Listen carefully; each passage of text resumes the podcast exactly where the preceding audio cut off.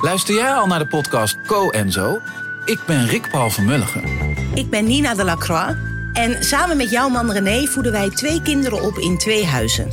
Co-ouderschap. We hebben het over alles wat je daarin tegenkomt. Maar ook over de juice tijdens onze kinderloze dagen. Want die heb je ook in het co-ouderschap. Een podcast voor alle ouders in alle vormen. Maar ook voor alle mensen zonder kinderen. Zijn we eerlijk, heerlijk herkenbaar. Dus luister naar Co en Zo in je favoriete podcast-app.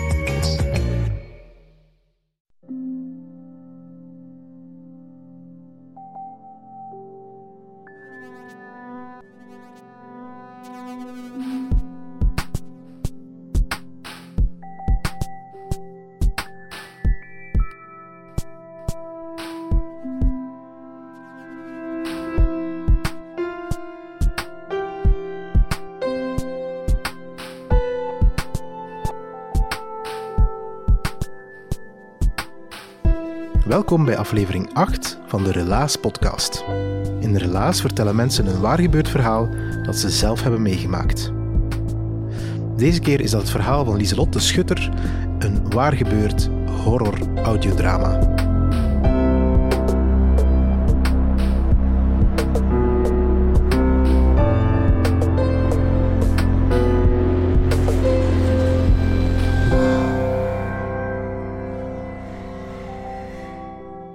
Het is 9 jaar geleden dat mijn ouders en ik in een rush thuis kwamen van Thailand, van vakantie. En ik moest direct op Chirokamp vertrekken. Het kamp was al 2 dagen bezig. Dus mijn ouders hebben mij en mijn fiets direct in noodtoe gestoken. Op vertrekken naar Oufalize. In Ardenne was dat.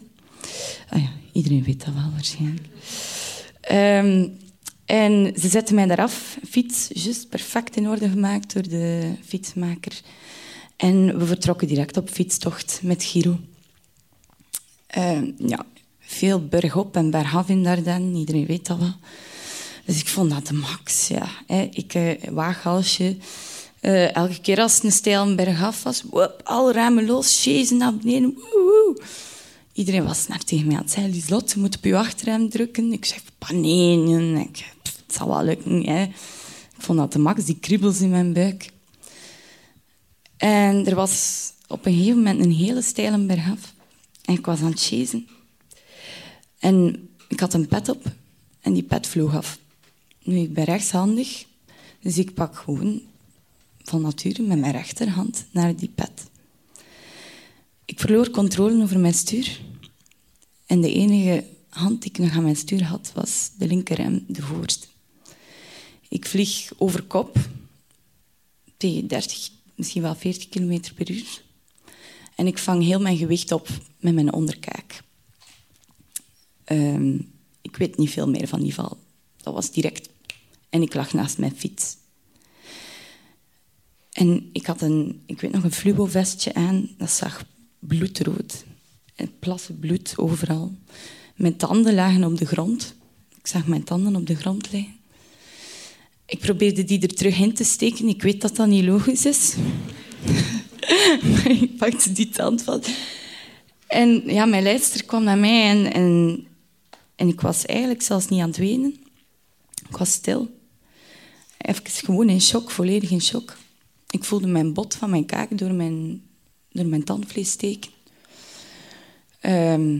En ik zag al mijn vriendinnetjes van de Chiro naar mij kijken. Mijn beste vriendin, die keken afschuw naar mijn gezicht. En ik riep naar haar van, allee Stefanie, kom met mij, kom met mij. En ze durfde niet. Ze keek mij gewoon vol verschrikking aan. Die had zoveel bang van bloed, die durfde gewoon niet. Dus mijn leidsters hebben mij zo goed en zo kon verzorgd. Totdat de ambulance kwam. En ze probeerden mij af te leiden. Ik weet dat nog. Ja, Lieselotte, vertel een keer over Thailand. Waren daar ook bergen? Oh. Ik probeer dan te vertellen. En, ik had daar dan een schone jongen ontmoet. En ik probeerde dat dan allemaal te vertellen. En op het moment dat de ambulanciers eraan kwamen, begonnen ze mij direct die windels rond mijn gezicht te doen. Want ja, heel mijn gezicht was... Mijn lip was weg, mijn tanden waren uit, een stuk van mijn tong. Ja. En die waren een windel aan het ronddoen rond mijn neus en mijn mond. Probeer het maar een keer in het Frans uit te leggen, mijn gebroken kaak, dat je niet kunt ademen. Dus ja, uiteindelijk is dat allemaal in orde gekomen. En we lagen in de ambulance, hebben mij naar Oufalize gebracht. En ik weet nog dat ik tegen mijn lijster Cindy zei... Cindy, pak mijn handtas uit, daar zit spiegelken in. Ik wil mijn eigen zien. En ze keek aan mij en zei, ik ga je dat niet geven. Zei ze. En ik dacht, oei, het moet wel erg zijn dan. Dus het tweede ding waar ik aan dacht... En dat was enorm belangrijk voor mij, want ik voelde dat mijn kaak helemaal naar de kloot was. Ik zei, ik ga nooit meer kunnen zingen. Ik zei dat tegen haar. Dat was mijn ergste nachtmerrie die waar was geworden. Als kind, ik verzon mijn eigen soundtracks voor mijn boerderijdieren. Ik kon alle reclametjes meezingen. Ik kende musicals van voor naar achter. En zangeres worden, dat was toch wel een van mijn droomjobs om te doen. En ik dacht, ik ga het nooit meer kunnen. We komen aan in Oufalize, in het ziekenhuis. En ze moesten testen doen, want er kwam bloed uit mijn oren. En dat in die keer soms, ja, dat er hersenschade is. Dus ze moesten eerst allerlei tests doen... voordat ze konden vaststellen, oké, ze heeft geen hersenschade, we kunnen haar morfine geven. Want ja, je mocht geen morfine geven, anders kon ik niet fatsoenlijk reageren op die tests. Dus we moesten wachten en al die tests doen. En dat deed op den duur wel vrij pijn. De shock was voorbij, dus het begon wel zeer te doen. En na al die tests, gelukkig geen hersenschade. Het was mijn kaakbeen dat door mijn gehoorgang was gegaan. Dus chance, geluk bij een ongeluk. Hè? Dus ze komen daaruit met die dikke spuit morfine. En ik weet nog... Dat kun je niet beschrijven. Al de pijn direct weg en ik was in de zevende hemel. Ik zei nog tegen mijn lijster Cindy, die was nog altijd bij mij. Check die verpleegkeer, Cindy. Gaat hem een keer versieren. En op een gegeven moment, toen ik in de kamer lag, kwam er een mevrouw van de Chiro met de papieren aan voor de verzekering en weet ik veel wat. En zij kon ook absoluut niet tegen bloed. En zij zat ook zo vrij op haar ongemak naar mij te kijken. Van, ze durfde echt niet naar mij kijken. En ik zei tegen haar, maar Garme, je moet hier niet blijven zitten als je niet wilt. Ik vond het erg voor haar. Ja, ik voelde niets meer door die morfine. Dus ja, uiteindelijk ambulancier naar Lier geregeld. Hop, met spoed naar Lier gebracht. Mijn ouders stonden daar te wachten. Mijn ma herkende mij niet meer. Mijn gezicht was van onder helemaal weg. En om toen die shock in die hun ogen te zien, toen dacht ik van, nu moet ik toch echt wel een spiegel hebben, want dat moet hier een vreed zijn. Man. En ze brachten mij naar het spoed. Eerste operatie. Spalken op mijn tanden gezet. En ja, je kunt de kaak niet in de gips leggen, dat zou een beetje moeilijk zijn. Ze hebben die spalken met elastieken vastgemaakt. Dus eerst die kaken op elkaar houden door die elastieken. Papjes eten, maanden aan een stuk. Tweede operatie, spalken weggehaald. Derde operatie, titanium in mijn kaakgewrichten gezet. Vierde operatie, schroeven eruit gehaald langs de rechterkant. Vijfde operatie, terug een keer aan die schroeven gesleuteld ergens.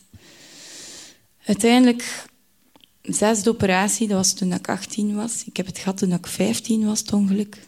18. Mijn schedel was verder gegroeid. Maar mijn kaak, door dat ongeluk was dat niet meegegroeid met mijn schedel. Dus hebben ze alles terug moeten breken. Ze hebben dat hier allemaal doorgesneden, terug mijn kin helemaal afgezaagd, naar voren gezet. Ze hadden mij trouwens niets verteld van die kin, tof van die dokters.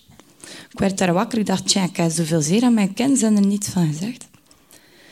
Maar goed, het is allemaal vreed erg en zo, maar ik heb ook wel goede tijden gehad in het ziekenhuis. Dat klinkt misschien heel raar. Maar ik heb toch wel een paar grappige verhalen daarover. Ik was natuurlijk op den duur heel gewend om in ziekenhuizen te komen. Katheders vervangen en weet ik veel wat, spuiten krijgen. Dat was allemaal normaal voor mij. Op een gegeven moment zag ik op intensieve en ik had zo'n verpleger en dat was een metalhead. Ik weet dat nu, die had zo'n truckersnor. En die moest mijn katheder van mijn slagader weghalen. En ja, natuurlijk, als je dat eruit trekt, dat begint te spuiten. Ik vond dat het normaalste van de wereld. Ik reageerde niet echt. Ik had zoiets van, we waren aan het babbelen over Graspop. En, oh ja, en die keek ze naar mij en zei van... Wel, dat is de eerste, zeker zo'n jong meisje die niet flipt als er bloed uit haar begint te spuiten. Ik zeg, ah ja, dat is allemaal normaal. En dan intensieve, daar heb ik toch wel een paar goeie over. Nog een ander was, ik was 15 jaar...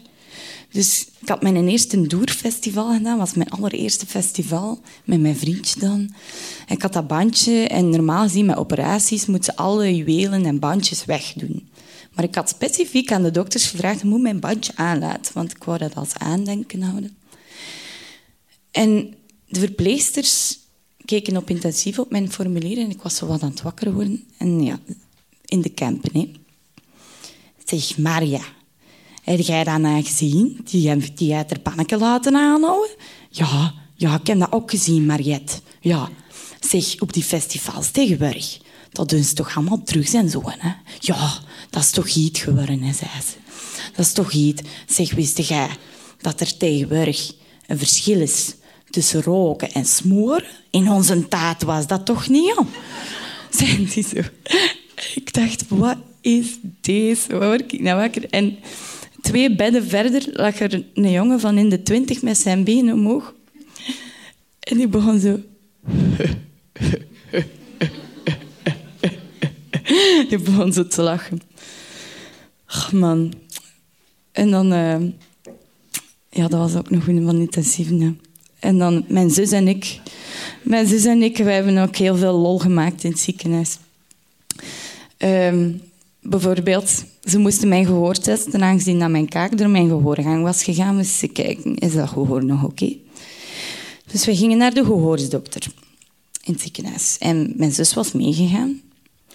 Nu, het was allemaal aan mijn gezicht. Dus mijn gezicht was zo opgezwollen als ik weet niet wat. Ik zag eruit als een pompoen en ik had kort haar. Ik zat in een rolstoel en ik had nu niet bepaald vrouwelijke kleren aan, een ziekenhuiskleedje. Die meneer bleef maar de hele tijd jonge heer De Schutter tegen mij zeggen. Mijn zus zei... Het is Lieselotte De Schutter. Ja. Allee, ga maar zitten, hè, jonge heer. Ik heb nagelak op, ja. Anyways. En hij had zo'n muntgroene, echt een lelijke muntgroene broek aan. En het ging niet. Die koptelefoon op mijn gewrichten, dat deed pijn. Ik zeg van, kijk, het lukt echt niet. Ik heb geprobeerd, het doet pijn, het lukt niet. Allee, hij was lastig.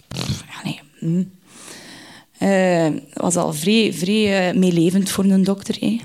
Fantastisch. Nu, er klopt iemand op de deur. Nou, tok, tok, tok.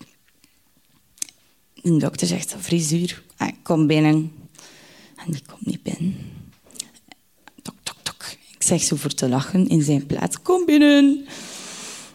En hij komt nog niet binnen. En ik zeg tegen die dokter... Hij zou voor zijn gehoor komen, hè, dokter. Man, die keek nogal zuur naar mij. Goh. Maar we hebben toch goed gelachen. Allee. Dus... Ja, het was grappig. Ik heb grappige dingen meegemaakt, erge dingen. Maar het heeft toch een effect gehad op mijn leven. Het was 2 millimeter geschild of mijn bot zat in mijn hersenen. Ik had gehandicapt of dood kunnen zijn. Om op zo'n jonge leeftijd, op 15-jarige leeftijd, zoiets mee te maken, is toch wel zwaar. Je bent bijna dood geweest of ergens. Maar ik had heel veel chance gehad. Ik wist dat. Ik had geluk bij een ongeluk gehad. En ik dacht van, ik moet op mijn 18 jaar al die operaties achter de rug. Mijn gezicht zag er terug weer een beetje normaal uit, want ik heb redelijk wat plastische chirurgie gehad ook. Ik zei van, ik moet alles meegemaakt hebben. Dus ik heb daardoor... toch wel een paar foute keuzes gemaakt ook. Ik heb een beetje te veel geleefd.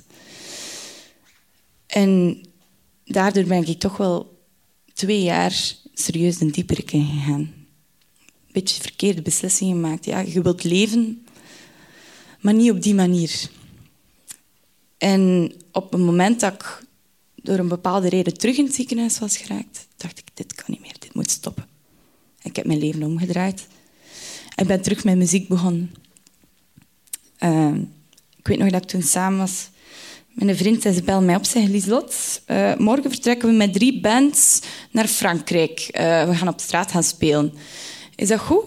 Ik vraag aan mijn vriend, zeg, maak ik mij 3 bands, eigenlijk allemaal gasten naar Frankrijk gaan? Morgen? Nee. Goh. Ja, ik denk dat ik toch ga gaan. Eerlijk gezegd, oké, het is misschien egoïstisch, maar het is toch de beste beslissing die ik gepakt heb in mijn hele leven. Want daaruit is mijn band gevormd, Tin Soldier in the Underwoords.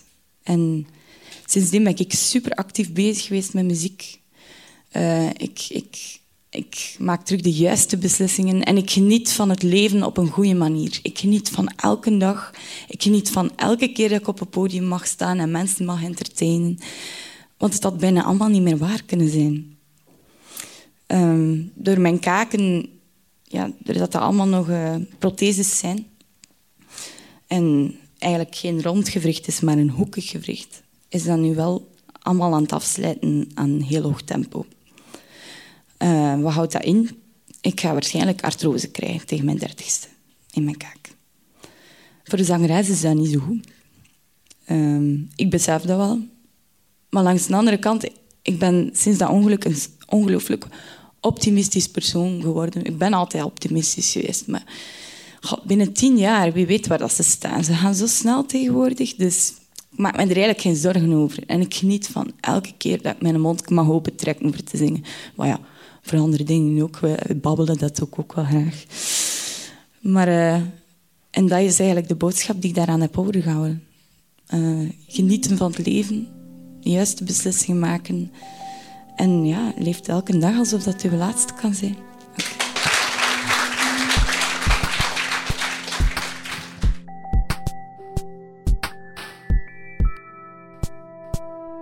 Dat was Relaas nummer 8. Je hoort het verhaal van Lieselotte De Schutter.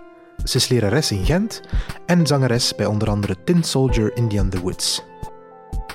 Relaas is naast een podcast ook een maandelijkse vertelavond in Gent. Heb je zelf een bijzonder verhaal? Wil je iemand tippen die een goed verhaal heeft? Of wil je er zelf graag ook eens bij zijn als de verhalen verteld worden? Surf dan naar www.relaas.be en je komt alles te weten over ons, over de vertelavonden en over de podcast. Relaas komt tot stand met de steun van Urgent FM en REC Radio Centrum.